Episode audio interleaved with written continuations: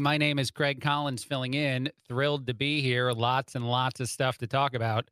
Let's do a little Elon Musk. Let's just talk a few minutes about him buying Twitter. Everybody going nuts about it.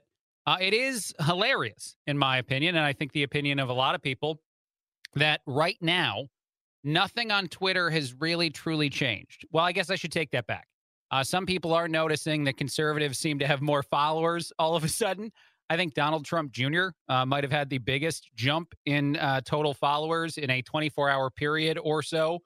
Some other things might be happening to the algorithms already so that Twitter can kind of protect themselves from all the public things that Elon Musk would like to put out there, the way in which the algorithm will eventually be open source once he takes over the company.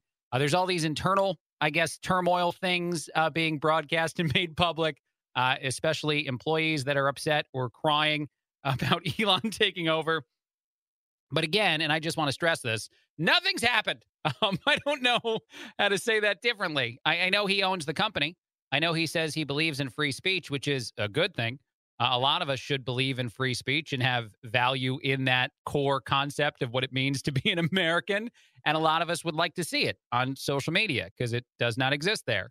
But two really odd arguments have popped up as well. There's the argument about whether or not Elon Musk and his definition of free speech are appropriate for social media. I want to repeat that. There's an argument about whether or not Elon Musk believing in free speech and wanting it on social media is actually good or a bad idea.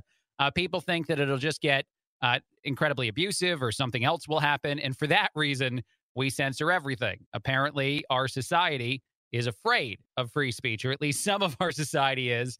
That's terrifying in a different way, because when you get that censorship, you eventually get state media, and you eventually get what you saw just the other day, people in Russia getting interviewed, people I think in Moscow getting interviewed about the war in Ukraine and saying how they're supporters of it, and they hope that Ukraine gets wiped off the map. That is what Russians are saying. And us here in the United States are dumbfounded by the idea that anyone could support that fight.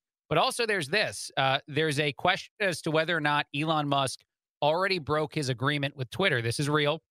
People are asking if his disparaging comment, which is what they're calling it, about one of the moves that Twitter made early on actually is targeting or in some way, shape, or form embarrassing one of the executives at Twitter. And that was in the agreement when they signed their $44 billion merger. The terms indicated that Elon could tweet about the merger, but he couldn't disparage the executives directly. The tweet that everybody's curious as to whether or not this broke the rules is hilariously not what people are saying it is. Elon Musk put up on Twitter, suspending the Twitter account of a major news organization for publishing a truthful story was obviously incredibly inappropriate. And people are like, see, he's going after the lawyer. The woman who was crying with her team when she found out that Elon was buying the company that she is a top legal expert at, and someone who was uniquely involved in that suspending of the New York Post account for publishing the Hunter Biden story that now is accepted by everybody. But what Elon said is, I think, just simply a fact. I don't think it's going after a specific executive intentionally. I guess since we know some stuff, maybe it is kind of doing that. But suspending an account of a major news organization, and I'm just reiterating what Elon wrote, because they put a truthful story out there in the world, is obviously bad. That's a thing that's obviously bad. And again, not something that I think is so shocking that it actually breaks any kind of agreement. But it will be interesting to see if that is attempted somehow, or if these continued kind of moves by Twitter, because every part of this, at least in my opinion, has seemed like a company that begrudgingly made a bunch of money, which is the weirdest thing ever, right? This company made a tremendous amount of money for their investors. They did a great job in the world of business by just accepting an offer from the world's richest man to buy their company at a price much higher than what its current value is on the stock market. And yet all anybody wants to talk about, at least on one side of the aisle on this conversation, is how terrible and awful this is. But from a business standpoint, genius move. And then from just a basic human standpoint, the idea of instilling free speech on a social media platform. And I do want to say this. I want to take that one step further.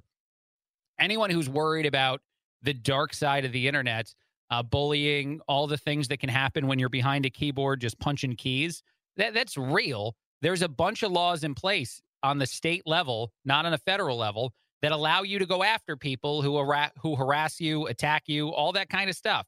If you believe it's real, if you believe someone wants to harm you or is threatening to harm you multiple times, you can sue them. You can take them to court. You can get them in trouble. You can prevent them from interacting with you. You can also, of course, hit the block button.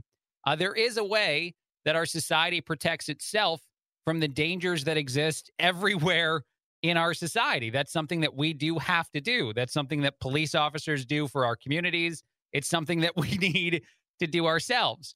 Protecting ourselves from it by allowing social media to be so overly censored that it also winds up just banning a bunch of conservatives is obviously the wrong approach. But I love that it's that immediate fear-mongering conversation that tries to get these social media pages back to the world they have, which is very one-sided and very far from just protecting someone's safety. It simply makes no sense to me that that's the argument in place, and that's the way in which you're trying to say, no, the Twitter takeover is bad, because two things, I'm just going to repeat them, and then we'll take a break.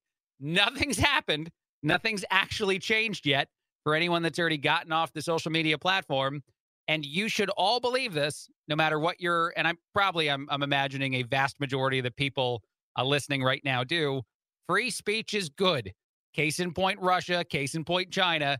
The bad things that occur there and the way that the citizens don't even seem to be aware of the truth in them.